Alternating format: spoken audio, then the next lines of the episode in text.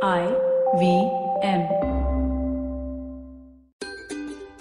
जैसे टीवी पे समाचार देखना आदत है, रोज सुबह अखबार पढ़ना आदत है, उसी तरह अब देश में हो रहे गलत कामों को कोसना भी आदत बन चुकी है।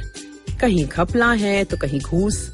अगर कोई अखबार पढ़ते वक्त मुस्कुरा रहा है तो पक्का वो कॉमिक पेज पे होगा, वरना तो समाचारों से आदमी परेशान ही हो जाता है।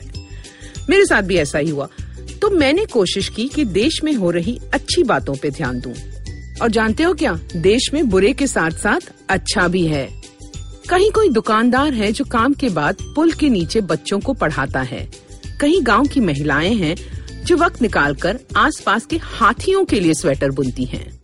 अब ऐसी बातें सुनकर देश पे गर्व होना तो बनता है ना।